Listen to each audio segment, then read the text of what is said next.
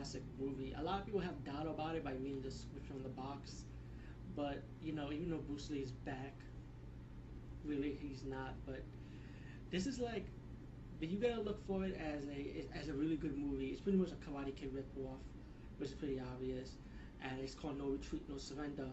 There are three parts to it, which I have by the way, but I'm only gonna review the first one because it's a classic. That's why. And two, three is also good by the way, but um, the first one, No Retreat, No Surrender, is about a kid who knows martial arts in Los Angeles. These gangsters come into his school trying to get his father's school. The father refused, and they kicked the father's ass, broke his leg. The father gave up, you know what I'm saying? So him and his family moved to Seattle. Then the kid um, learning karate, you know, of course he likes this girl, he gets bullied, like Karate Kid like. And um, but you know what? Even though is like a, a rip off, and you also got a little homage to the legendary Bruce Lee, and he idolized Bruce Lee, of course. He when he got bullied enough, he went to Bruce Lee's cemetery and asked him for help. But guess what? When he moves this, his um, equipment from the garage house to a new house, thanks to his friend RJ, um, or AJ, I think, I'm not sure. Sorry. Um, he learned martial arts, but guess what? Bruce Lee pops out. The spirit of Bruce Lee came out and wanted to teach him martial arts. I know, like anything that's Bruce Lee exploitation is people get turned off by it, but trust me, guys and gals, this movie is really fucking good. And of course, not only that, the main villain is Jean-Claude Van Damme.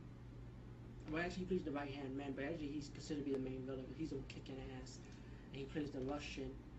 So, but the training of the martial arts is really good. You know, the spirit of Bruce Lee taught him like different skills. You know, and how training should be about.